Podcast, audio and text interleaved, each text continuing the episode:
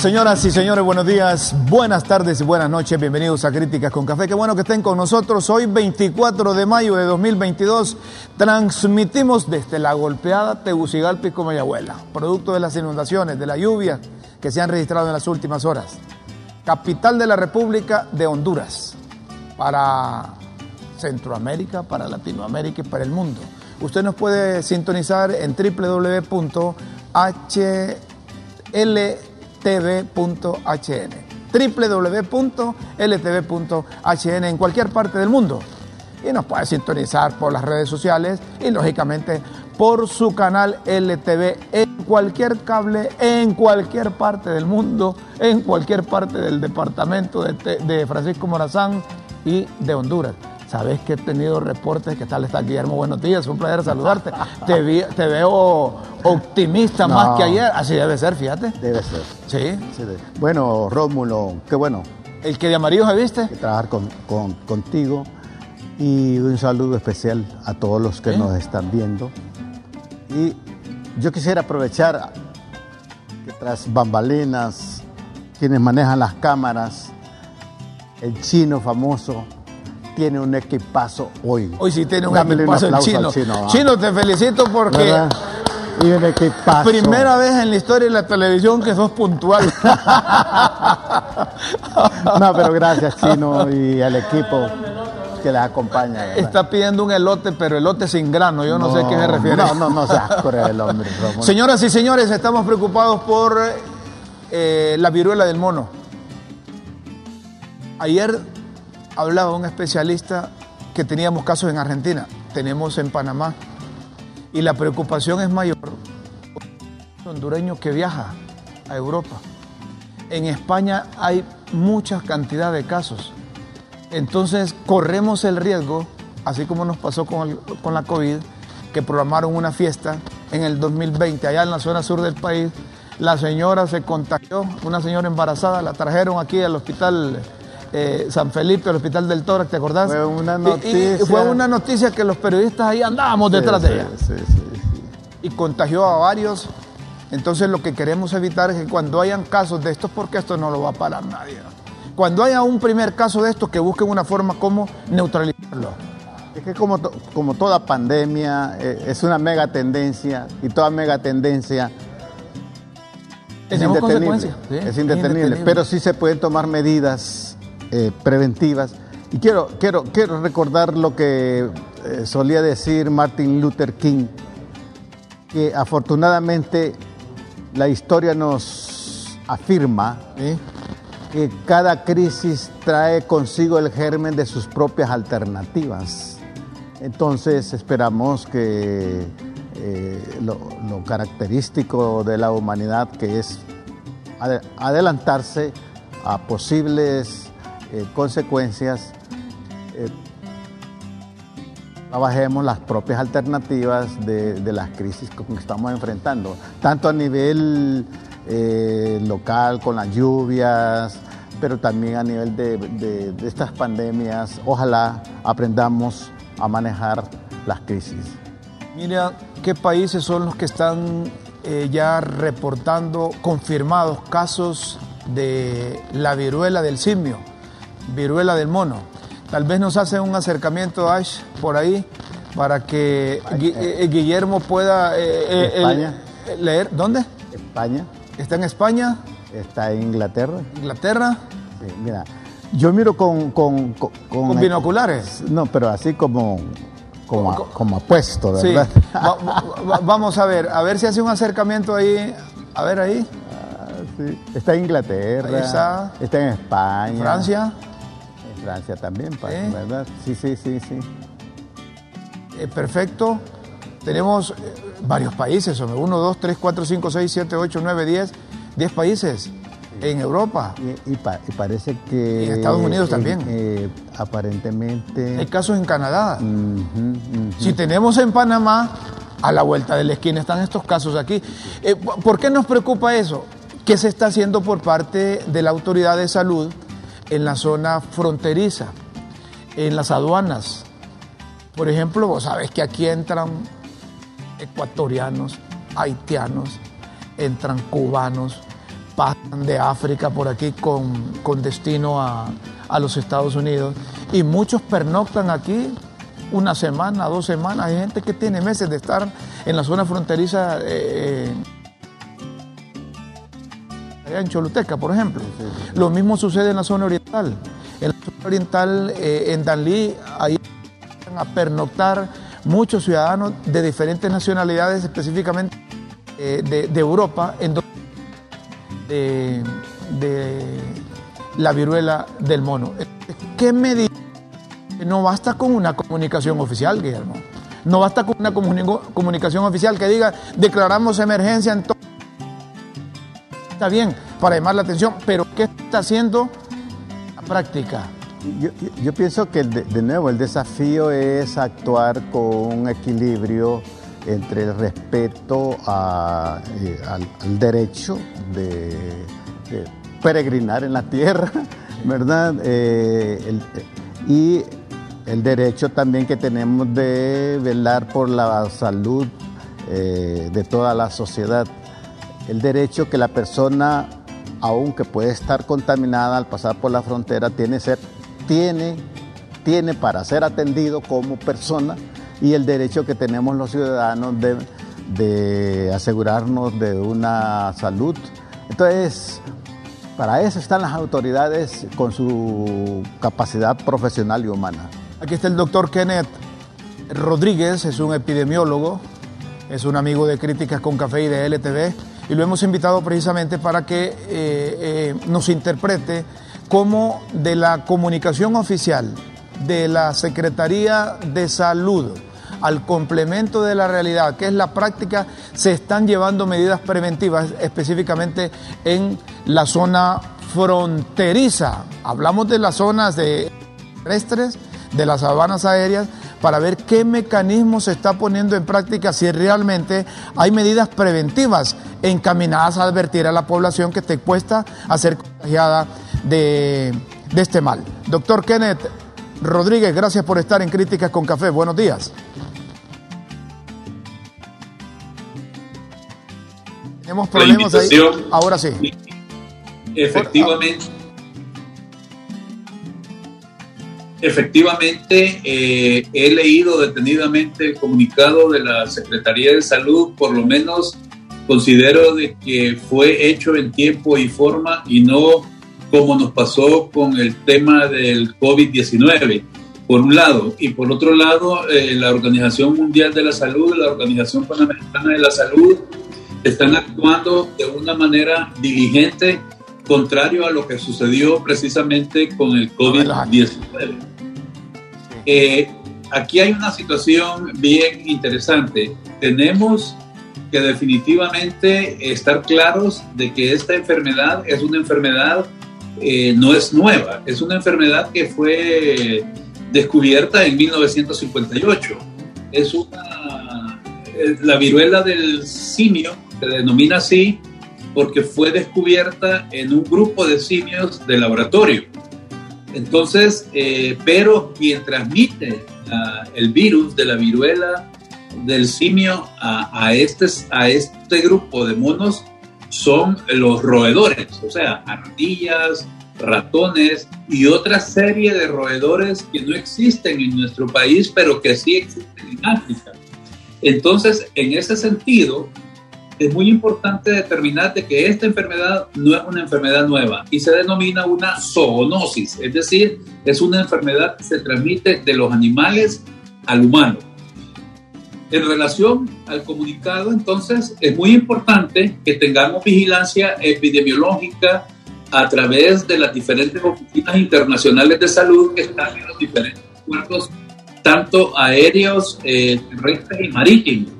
Pero igual yo llamaría la atención a las autoridades porque precisamente el primer caso de esta viruela de cínica o de los monos fue la República Democrática del Congo en 1970. Posteriormente, en Estados Unidos hubo un brote en el año 2003 y este brote se debió no a personas infectadas, sino que se debió más a roedores que habían sido importados a los Estados Unidos y estos como, como mascotas. Y estos traían el virus de la viruela cínica y después lo propagaron a los perros de la pradera y estos a su vez lo propagaron a los humanos. Entonces, por lo tanto, creo que nuestra vigilancia epidemiológica, aparte, aparte de estar en aeropuertos y en aduanas terrestres, lo que deberíamos tener también es una vigilancia epidemiológica en los puertos marítimos donde se puede eh, eh, traer eh, por accidente o por tráfico de especies exóticas algún tipo de roedor que podría incluso ser el vector que transmita la viruela cínica en nuestro país. Disculpe, doctor, yo escucho la, la, frase vigilancia epidemiológica pero en la práctica tenemos suficiente recurso humano como para garantizar, por ejemplo, allá en los aeropuertos, vigilar cada uno de esos barcos que entran, que entran al país y garantizar que, no va a haber eh, un paciente, que no va a haber un humano o que no va a haber un animal portando y, Aérea también, ¿no? y no digamos en los aeropuertos. Bueno, ese, ese definitivamente es el gran reto, porque no solo depende, básicamente, apreciado amigo, no solo depende del recurso humano, sino que aquí empezamos a hablar ya de recurso tecnológico, empezamos, empezamos a hablar de otra serie de situaciones que se pusieron en evidencia precisamente al inicio de la pandemia del COVID-19 entonces, e, eso demostró también la fragilidad de nuestro sistema sanitario y que eh, eh, con el paso de los dos, dos años y medio que llevamos con la pandemia del COVID, la cual aprovecho para informar que todavía, o recordar que todavía estamos bajo una situación de pandemia a nivel mundial por COVID-19. Esta es otra enfermedad que se está sumando a una cantidad de problemas sanitarios que el mundo está enfrentando y que vamos a enfrentar. Entonces, no solo se trata en vigilancia epidemiológica de recursos humanos, se trata de recursos tecnológicos, se trata del, del manejo de la data, de data de buena calidad para poder tomar las decisiones adecuadas. Mire que aquí hay una persona que escribe y dice, mire, así con, las disculpas del caso, son pajas eso, dije, ni la COVID ni esa cosa del mono existe. ¿Qué le dice a esta persona, doctor? Bueno, la verdad es que como ustedes lo, mencionaban al inicio del programa, eh, estamos en un país libre donde cualquier persona también tiene la libertad de expresión y la libertad de expresarse y expresar sus, sus puntos de vista. Entonces, en ese sentido, yo creo que no hay ningún problema, no hay ningún punto de, conflicto. Eh, cada quien es libre, cada quien es libre de, opinar y externar su opinión. Sin embargo, creo que las cifras eh, lamentables que tenemos en nuestro país, por lo menos nuestro país, eh, en relación al COVID-19 y tanto usted como yo, que somos sobrevivientes de lo mismo, podemos eh, responder por, por, nuestros actos y con nuestra experiencia sobre si es cierto o no es cierto el tema del COVID-19 en nuestro país. Por cierto, por, cierto que, por cierto que usted para esta época, hace, si no mal recuerdo, el año anterior, estaba, como dicen los muchachos, pegado eh, pero yo le quiero consultar. ¿Pegado de qué? Eh, de, la COVID. Ah, de la COVID. No, no, no tenía el doctor. De, la COVID que estaba pegado el doctor. Y está cumpliendo años y hasta ganas de celebrar. no, da, cumpleaños, doctor. Celebramos. No, no, no estoy cumpliendo un año pues de haber hoy, un año de haber salido de haber padecido de la enfermedad. Celebramos su vida. Del Seguro Social. Celebramos su vida, doctor. Sí, sí, sí. Un, año de, un, año de vida. Pero yo quiero preguntarle, entre la COVID y la viruela del mono, ¿cuál de las dos es más riesgosa? ¿Cuál de los dos, de las dos enfermedades, hay que prestarle suma atención porque la puede, lo puede llevar a la muerte. Mire, yo considero que las dos enfermedades tienen sus propias características y ya hemos determinado cómo se ha comportado el COVID-19 con sus diferentes eh, variantes. En el caso de la eh, viruela del mono, existen en el mundo dos cepas del mismo virus. Una cepa que se llama la cepa del Congo, que se supone es la más agresiva y puede causar una mortalidad hasta de un 10% en las personas. Y la otra cepa es la que se conoce como la cepa de África Occidental. Esta es la más leve y puede causar una mortalidad de un 1% de la población. Mm. Entonces, yo siento que en este momento eh, esta enfermedad, como, como ya lo hemos dicho, no es una enfermedad nueva. Hay que recordar que sí es, tiene la misma estructura que la viruela humana, la cual por um, una declaración de la Organización Mundial de la Salud fue oficialmente erradicada en el año de 1980 del mundo, la viruela humana. Y esta es históricamente la primera enfermedad que se ha erradicado prácticamente de todo el planeta. La única posibilidad de que la viruela humana pueda volver a ser acto de presencia en, el mundo podría ser a través de un accidente en el manejo de los, de los, de los lugares donde está almacenada o por bioterrorismo. Eso es la única manera. Entonces surge lo que es la viruela del mono, que tiene una estructura similar.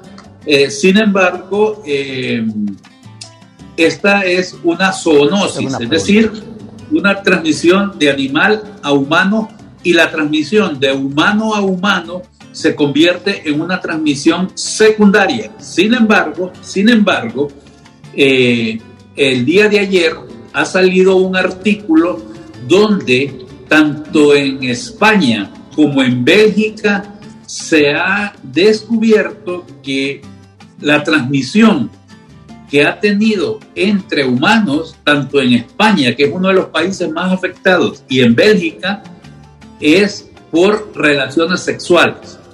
Todavía esta enfermedad no ha sido catalogada como una infección de transmisión sexual, sino que se habla que la viruela química necesita un contacto íntimo, pero cuando hablo de contacto íntimo no hablo de relaciones sexuales, aunque las relaciones sexuales son un contacto íntimo, entonces se necesita un contacto íntimo con personas que tengan el virus en su organismo. Pero da la casualidad que tanto en España como en Bélgica, la mayoría de los casos han sido diagnosticados en clínicas de atención de salud sexual y reproductiva. Doctor, tenemos una, una pregunta. Acá en Críticas con Café tratamos de superar el opinionismo y confrontarlo con la, investigación científica. ¿Por qué estas mega tendencias pandémicas, estas pandemias que amenazan a la humanidad generalmente eh, nacen en los países, se originan en los países tercermundistas y especialmente en África? ¿Hay atrás de esto alguna tendencia racista? Sí, podría ser racista, pero también alguna tendencia ah, ideológica, alguna tendencia económica que justifique a las grandes transnacionales eh, de las farmacéuticas, eh, su razón de ser y por qué, por qué realmente eh, sucede esto que generalmente nace en África. Bueno, Mire, de esto, eh, esta situación entra dentro de lo que puede convertirse o se ha denominado leyendas urbanas. Usted lo mencionó perfectamente bien. Estamos hablando de eh, situaciones de países en vías de desarrollo o países del tercer mundo. Recordemos que el continente africano tiene un sinnúmero de, de mezclas eh, raciales, tribales, y tienen mucha, ¿cómo le podría decir? Mucha tradición ancestral. Y muchas de las organizaciones internacionales, muchos de los laboratorios internacionales con ese afán, con ese afán precisamente de poder ayudar a, mejorar determinados indicadores de la salud en estos países, posiblemente eh, se conviertan en eh, vectores de, enfermedades. Bueno, le voy a poner un ejemplo que sucedió precisamente en un país como Argentina, eh, con el tema del VIH y del SIDA. Recuerde usted que estas enfermedades a nosotros nos han, las dos grandes pandemias que hemos sufrido eh, en los últimos tiempos ha sido el tema de VIH de la época de los 80 y que ya casi nadie habla, pero siguen habiendo en nuestro país aproximadamente mil o mil doscientas personas infectadas todos los años. Y el tema del COVID. Con VIH tuvimos que aprender, aprender qué era la enfermedad, aprender cómo se transmitía. Y con COVID lo mismo. Entonces, ¿qué sucedió en la Argentina?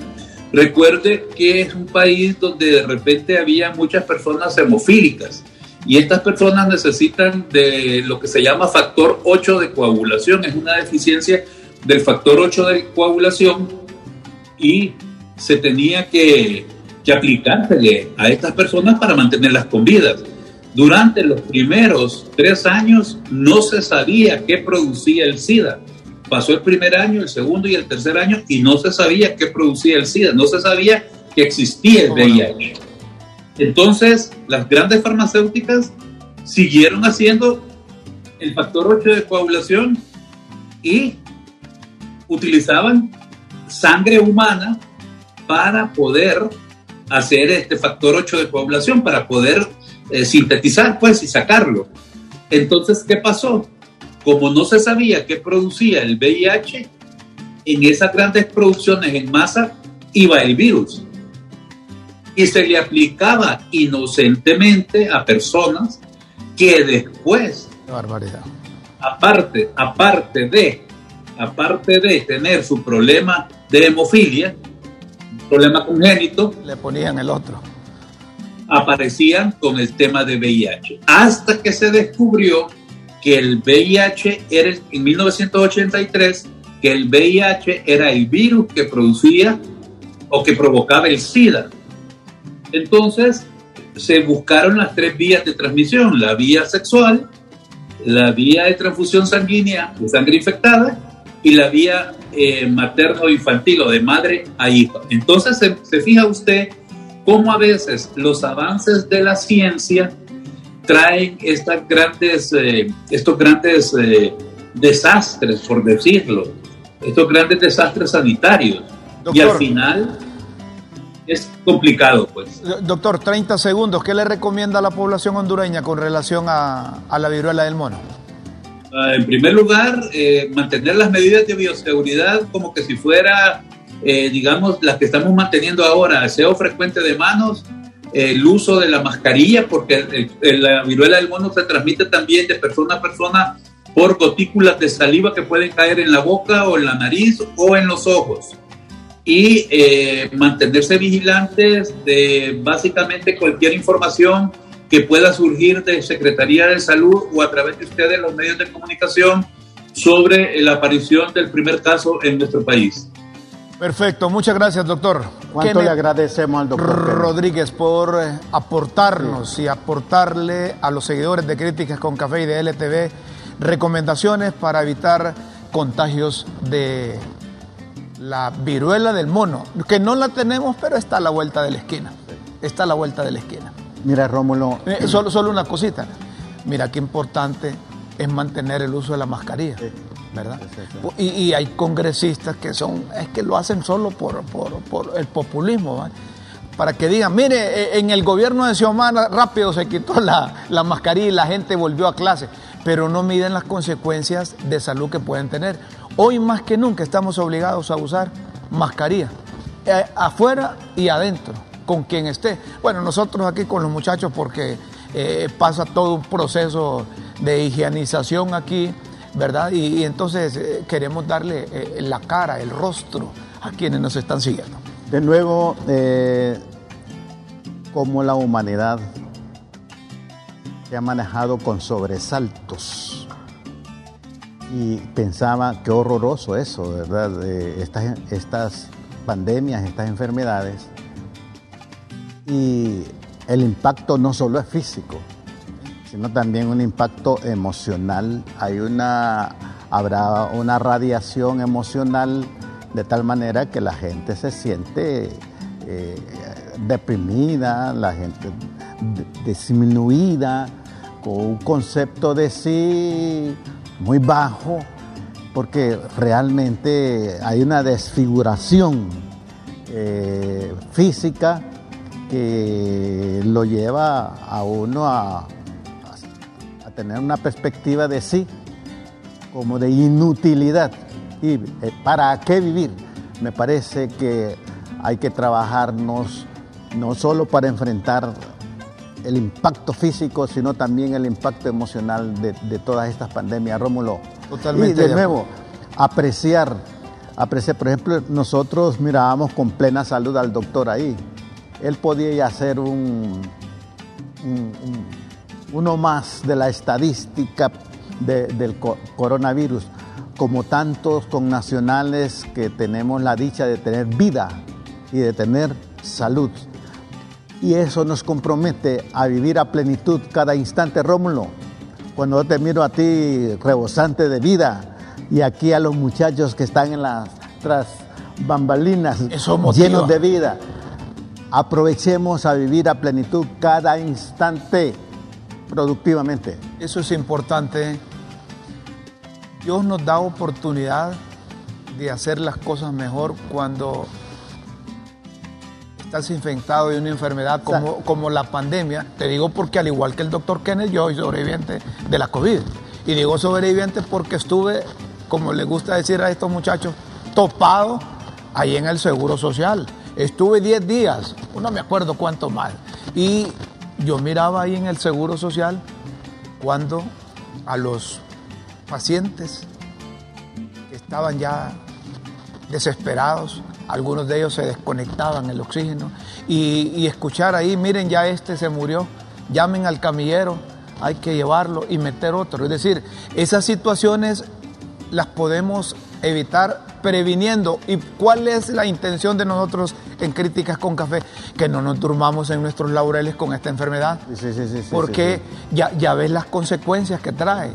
Y algunos dicen, no, que esa no mata. No, toda enfermedad, si usted no se trata oportunamente o no la evita, lo lleva, lo lleva al otro lado. Y, sabe, solo quiero terminar eh, este pensar para apreciar y cultivarnos con un sentido de, gratitud a la vida. Eh, un amigo mío murió de COVID. Un día antes yo lo, lo, fui a ver y yo le di un abrazo. Yo no sabía que tenía COVID. Entonces yo no sé si a mí me dio COVID, pero he vivido a plenitud. Pero recuerdo esto de José Martí, que cuando estaba preso a los 17 años por sus ideas, eh, resistente a un sistema opresor, le escribió a la mamá, aquí en la cárcel, aquí en este encierro, me siento libre, porque frente a los que lloran lágrimas, lloran sangre, ¿qué derecho tengo yo para llorar lágrimas? Oiga, mientras otros lloran sangre, ¿qué derecho tengo yo para llorar lágrimas? En otras palabras, no tenemos derecho a llorarle a la vida si tenemos esta vida con salud. Rómulo, rescate el concepto de vida y salud para todos. Oye, vos sabés que esta canción de la viruela del mono hay. No, no, no, no sabía. Ah, no sabía. No, aquí te la vamos a insertar para que escuches y te pongas al día con la música hasta la, canción de la viruela del mono. Adelante, maestros de la orquesta.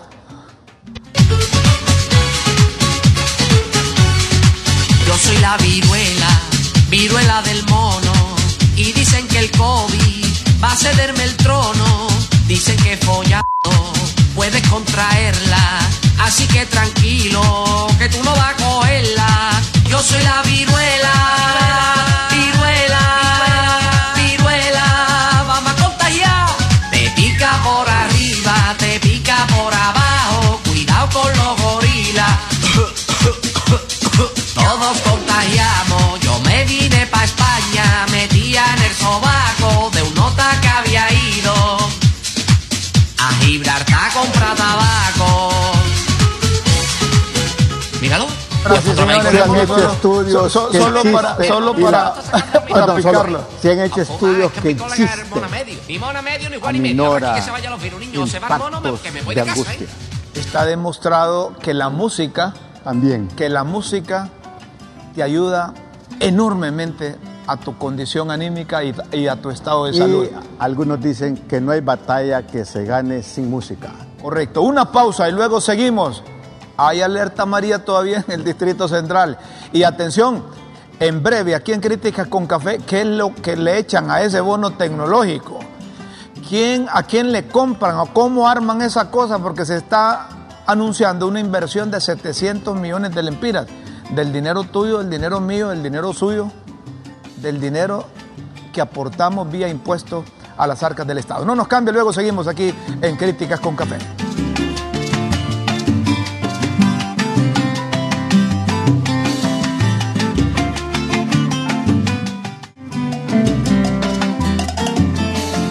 Seguimos, señoras y señores. Les decía que hay alerta María todavía en, en el municipio del Distrito Central y que Copeco Copeco eh, mantiene alerta o declara alerta verde para 10 departamentos, ¿verdad? Eh, estamos hablando de Francisco Morazán, del Paraíso, de Choluteca, de Valle, de Olancho, La Paz, Intibucá, Lempira, Ocotepeque, Copán, debido a que continuarán las lluvias.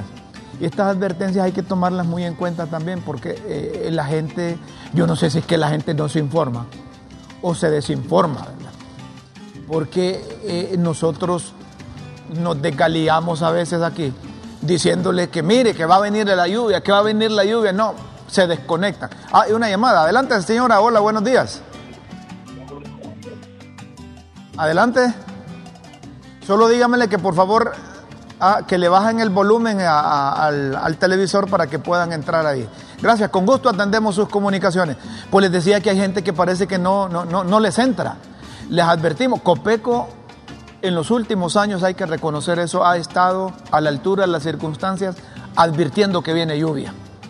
Antes se le decía a los que habitan a la orilla de los ríos, de las quebradas y esto y lo otro, va a llover y va a aumentar el caudal, así es que tengan cuidado. La gente sobrevivía así, pero aquí en Tegucigalpa, en San Pedro Sula, parece que no le paran bola a Copeco si viene el agua, hay inundaciones y tenemos consecuencias. Vos sabés que hay damnificados. Por supuesto, hay, entiendo que hay aproximadamente 100 eh, damnificados acá en, la, ciudad, eh, entre Comayagüela y Tegucigalpa.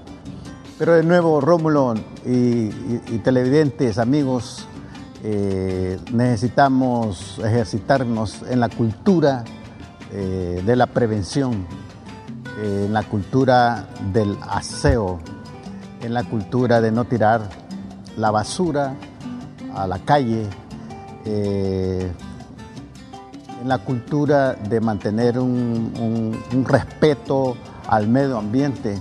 Hay que entender que eh, la gran casa común es, el ecosistema, que es parte, eh, que es la prolongación de nuestra casa particular por eso se habla de economía como la administración de la casa pequeña y la ecología como la administración de la gran casa o la casa común. Necesitamos ejercitarnos en esa dimensión de la interdependencia entre lo pequeño y lo macro, entre lo particular y lo general, entre la parte y el todo, porque somos parte de un todo, hay que entender eso no podemos torturar e irrespetar al ecosistema como nuestra gran casa común. Ayer hablábamos, cambiamos el tema porque tiene relación. Cuando hay lluvia, cuando se oficializa la presencia de la lluvia para efectos de la agricultura, para siembras de primera o de postrera, automáticamente nos vamos a la capacidad económica que tiene el productor, que tiene el campesino, que tiene aquel que siembra para sobrevivir y que, tiene el hondureño para ayudarse y garantizar por lo menos la producción de subsistencia. De subsistencia. Y hoy hemos invitado, porque ayer solo anunciamos que íbamos a tener al director de Ciencia y Tecnología, al ingeniero Nemías Martínez, y la gente nos, mandó mensajes. Óigame, y, esa bolsa qué contiene? Ese, ese bono tecnológico. ¿Y qué pasó? ¿Sí? ¿Y ese bono tecnológico qué? ¿A quién se lo van a dar? Solo se lo van a dar a los productores de libre. Mira cómo es la gente. Y, pero otras preguntas que hacía. ¿Y ese, a quién le van a comprar esa cosa? Porque son 700 millones de lempiras. ¿Y realmente va a llegar a, a las personas indicadas, a los productores? Esa es la pregunta que, por cierto, me, abordaron ayer eh, y le preguntaran a mí. ¿Cómo está de moda eso de la transparencia? Que debe ser así. ¿Verdad? Está de moda y tenemos que hacerlo es que la transparencia más que una moda de, es, una, eh, conducta. Es un valor, es una virtud. Correcto. Es un, es un bien, es un bien a cultivar para toda la sociedad. Sí. ¿Está don Nemías? No, todavía no, es que, es que no sé qué le pasa. Eh, ¿Será que me lo manda aquí de nuevo? Yo se lo envío a él porque mire este qué horas estamos y no se ha, no, se ha conectado Nemías. ¿O será que Nemías lo, agarró la, se, le adelantó la tecnología? Ayer le mandamos como a las 5 de la mañana y no se podía conectar a las 9. Hoy le mandamos temprano y tampoco, tampoco. Eh, aquí me dice, mándeme, mándeme el link, me dice a esta hora todavía, a las 30 y 35. No, pero tenemos tiempo, vamos a ver si, si, si, se, logra, si se logra conectar. Aquí se lo mandamos de nuevo, Nemía, para que se conecte ahí. Eh, eh, es importante la transparencia en esta cosa del, del bono tecnológico, porque venimos de un gobierno, de un partido en el poder, del Partido Nacional, que hizo barbaridades con la corrupción, y eso hay que decirlo, ¿verdad? Y, y por esa vía también se enriquecieron un montón tanto, ¿saben cuántos programas sociales habían y no le daban cuenta a la gente? Habían como 17 programas sociales que habían en la administración anterior y por ahí drenaron millones, millones, millones. Era todo un alarde de lo que no hacían. De lo, alarde de lo que no hacían. Entonces queremos evitar eso. Sí, sí, sí. ¿Verdad? Y, estamos a tiempo porque ¿cuánto lleva la administración? ¿Tres meses? ¿Cuatro meses? Y la verdad es que para este gobierno y en especial eh, le hablamos directamente a Nehemías que le deseamos que sea un, gestor de, desarrollo en la parte agrícola. Es un desafío para, ti, Nemías, como ministro de dicta, eh, de marcar la diferencia, de que realmente eh, se estimule la moral, la conducta correcta y productiva de los campesinos. Y los campesinos, los productores también deben ser honrados al momento de recibir esa cosa. de nuevo, de, nuevo tiene que haber un trabajo de que eh, el, cultivo de las virtudes, de los valores, es, es, un bien común, es un bien común, no es privado, es un bien para todo, es una construcción humana. Vos que sos productor minifundista, ¿va? por lo menos producís para comer lo que eh, maíz y granos básicos, ¿va? Sí, la para, subsistir. Sí, sí, cómo no, Pero vos sabés cuándo el fertilizante, el herbicida, el pesticida, te llega oportunamente. Y, y, lo catastrófico que está eso y lo inalcanzable para el campesino. ¿Sabes? Eh, los fertilizantes, es el negocio de las transnacionales. Eh, eh, ¿Es, caro eso? Es horrible. Es decir, te Entonces es oportuno ese bono tecnológico. Te sientes utilizado, te sientes que eres el conserje de, de las grandes empresas que manejan todo eso. Bueno, aquí está el ingeniero Nehemías, bienvenido. Martínez. Por fin logramos conectarnos. Bienvenido, es que, Es que en la zona donde está Nehemías le, le, truena conectarse, hombre. y, le vamos a decir a don Manuel Zelaya Rosales que le dé una computadora de esas últimas modelos para que esté conectada. Yo, quiero decir, yo tengo mucha estima a Nehemías y mucha esperanza en ti, Nehemías. Eh, mire, yo a Nehemías lo he escuchado mencionar, mencionar a él. Y yo creo que lo he entrevistado un par de veces, pero personalmente. Y lleva un nombre comprometedor, Nehemías. Ah. claro. Bueno, como hablamos de compromiso, de entrada tenemos que preguntarle, ¿usted garantiza transparencia en el manejo de esos 700 millones que dicen que van a utilizar para, para ese bono tecnológico. Gracias por aceptar esta comunicación, Nemías. Buenos días y bienvenido a Críticas con Café. Bienvenido, Nemías. Buenos días, eh, compañeros. Buenos días. Eh, efectivamente, para entrar me, me, bautiza con una pregunta, pero ni modo, Rodo. vamos. Mire, quiero decirle que esos 700 millones de lo que habla eh, la presidenta eh, Castro, nosotros no tocamos ni un sí. Así, por las manos, sí. Eso va directamente. Eh, entra así, entra aquí a, por lo del presupuesto nacional, aquí a la Secretaría de Agricultura, pero va de paso. Mire, ahí tenemos problemas, ahí tenemos problemas de enemías. Y si quiere lo hacemos directamente, Ash, por, por el teléfono y dejamos la imagen de Enemías ahí para que eh, podamos tener eh, mejor la comunicación.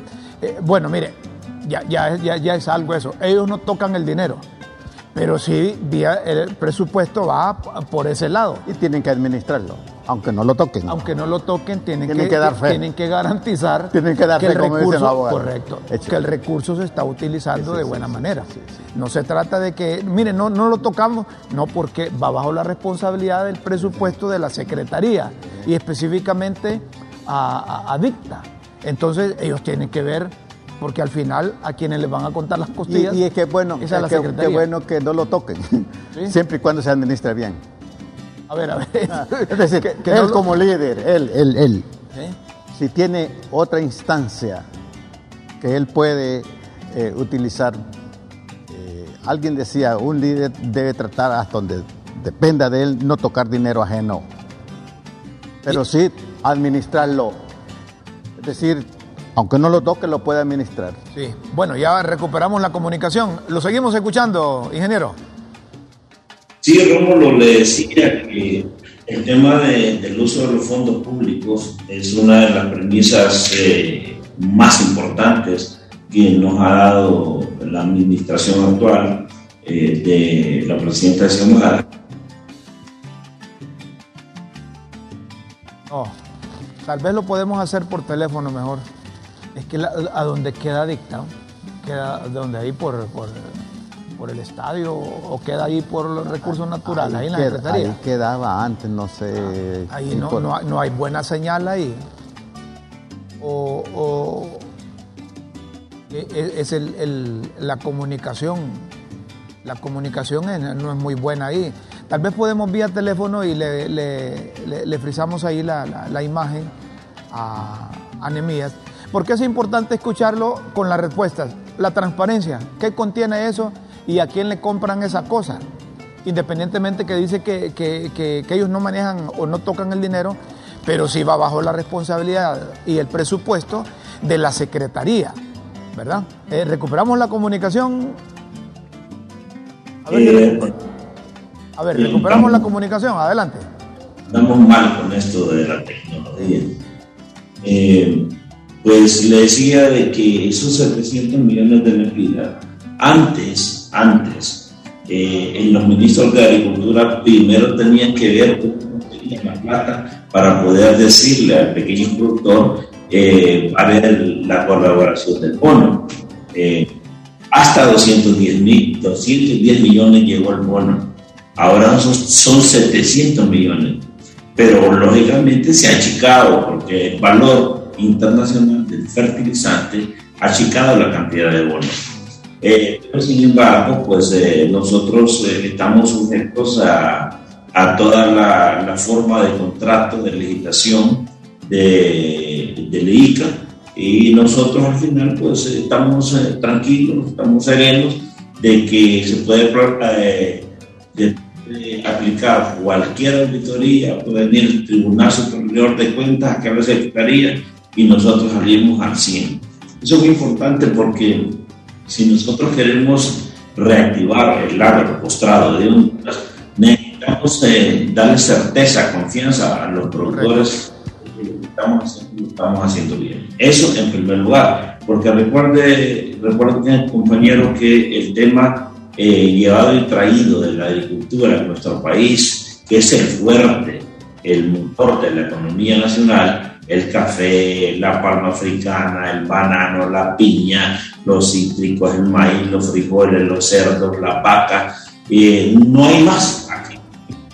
Vamos a ver para, para traer divisas a, a, nuestro país. No es un país eh, industrial, no producimos ni foco aquí en Honduras. Entonces lo que nosotros eh, producimos es la riqueza que viene del campo.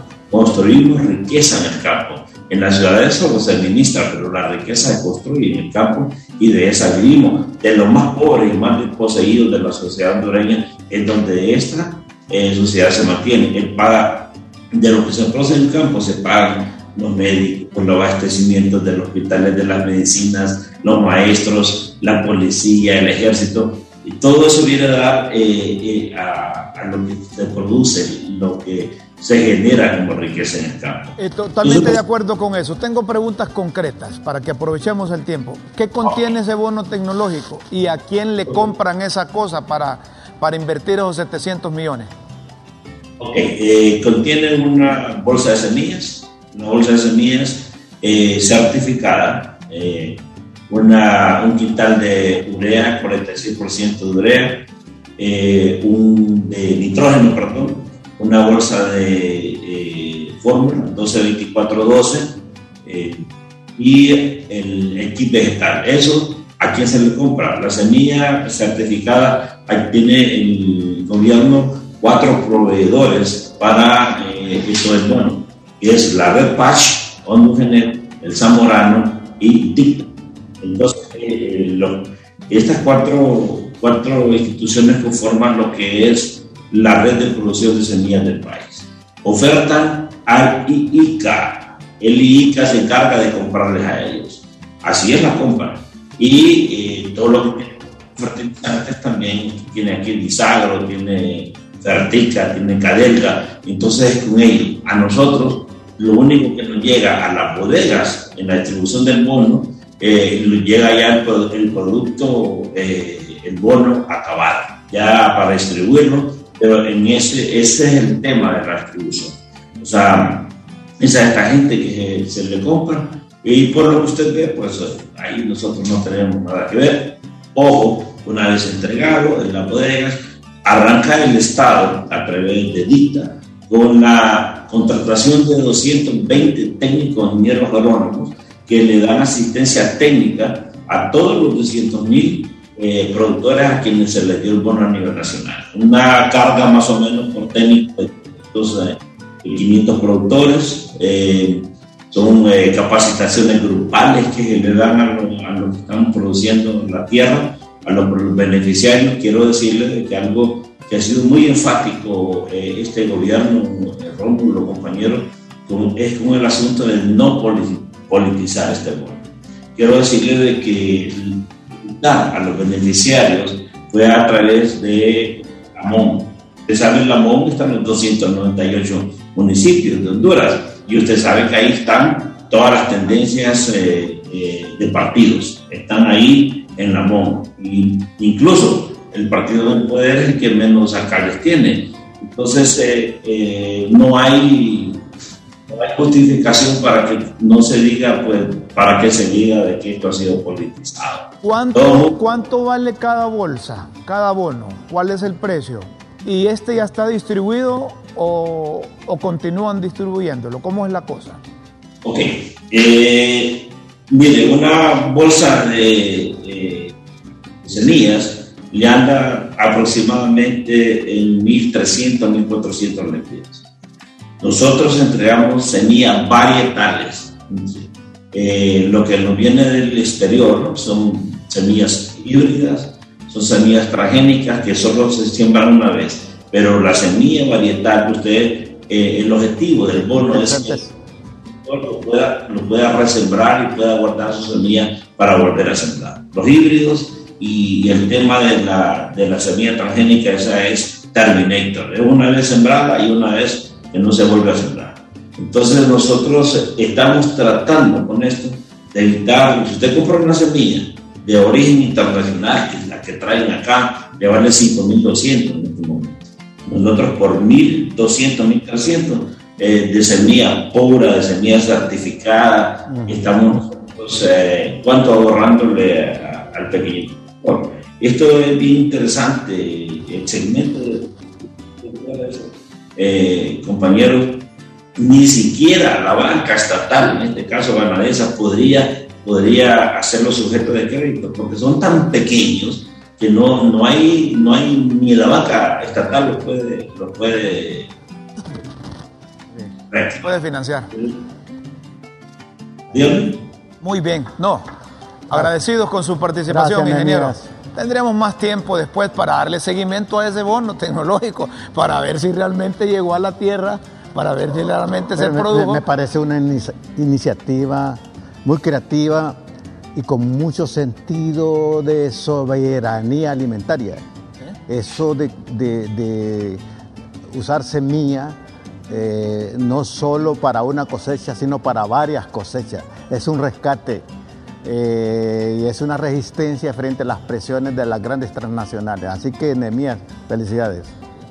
Fuerte abrazo y gracias a usted por estar con, en Críticas con Café. Tendremos oportunidad para seguir hablando en el programa en otros, otros, eh, en, otros días porque es el tema importante. Hay que darle seguimiento, no solo la compra del, del bono tecnológico, no solo a quién le compra, sino darle seguimiento también la distribución y a quién le llega y si aquellos realmente lo utilizan, porque qué tal que estemos como cuando antes te acordás vos de la, de la Alianza para el Progreso, que andaban regalando leche, regalaban aceite, la gente lo recibía, pero se lo iba a vender al de la tienda. es ¿Ah? que, de nuevo Entonces podemos correr el riesgo que le entreguen a un montón de, productores minifundistas, como tú dices, y, que esto le anden vendiendo a, los grandes productores.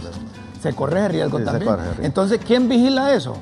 Bueno, ese es el, parte de la administración eh, que Nehemías tiene. Es un desafío para que se administre con ética, eh, con sentido moral correcto, porque si no, eh, si nos dejamos seguir invadiendo por la corrupción, es como echar a, como dicen, sal en el mar. Señoras y señores, ya casi terminamos el programa, pero hay un nuevo jugador en el Real España. No te lo creo. Sí, hay un nuevo jugador en el Real España que, que, tienen sentada la esperanza que le, que, que, le pueden dar vuelta a ese marcador de 0-3 allá en... Eh, ahí está. No te lo El, el apóstol Chago. El apóstol Chago.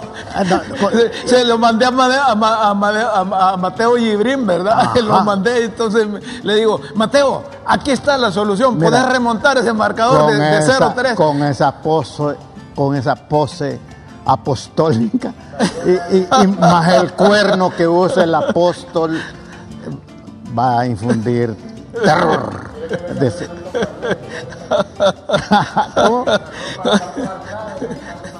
Eso, eso se lo mandé a Mateo. Ah, se lo mandé a Mateo Ibrín ayer y mirá lo que me contestó. E, eso fue lo que me, puso la cara de Rixi Moncada. No te lo pero Me puso la cara de Rixi Moncada, un, sticker que anda por ahí, que, como de enojada, de molesta, de arrecha, como dicen. Entonces, le mandé a Mateo, al pastor, al apóstol Chago, y, me mandó a Rixi me mandó a Rixi como que dice, componete vos que, que, este, que, jugador va a ser este. Bueno, hermano, al mal tiempo. Buena cara. Buena cara. Sí. ¿A quién decía que te saludáramos, chino? A Ricardo Vanegas y a Moncada, grandes españistas españolistas. Bueno, aprovecho también para, para saludar, que es un gran seguidor del apóstol, a, a, Samuel Reyes en Marcala. Ah, sí. Y aquí que Godoy en, eh, aquí en Guaymaca, gran seguidor del apóstol. Eh, realmente. Se van a hacer España, ¿sí? Sí, hombre. Señoras y señores, tenemos que finalizar el programa. Los invitamos para que mañana a partir de las 9 de la mañana sintonicen LTV y las redes sociales para escuchar críticas con café. Nosotros tenemos que irnos. Los invitamos a que sigan con la programación de LTV. Muchas gracias y un abrazo a todos ustedes. Buenos días, buenas tardes, buenas noches, con Dios siempre en vuestras mentes y en nuestros corazones.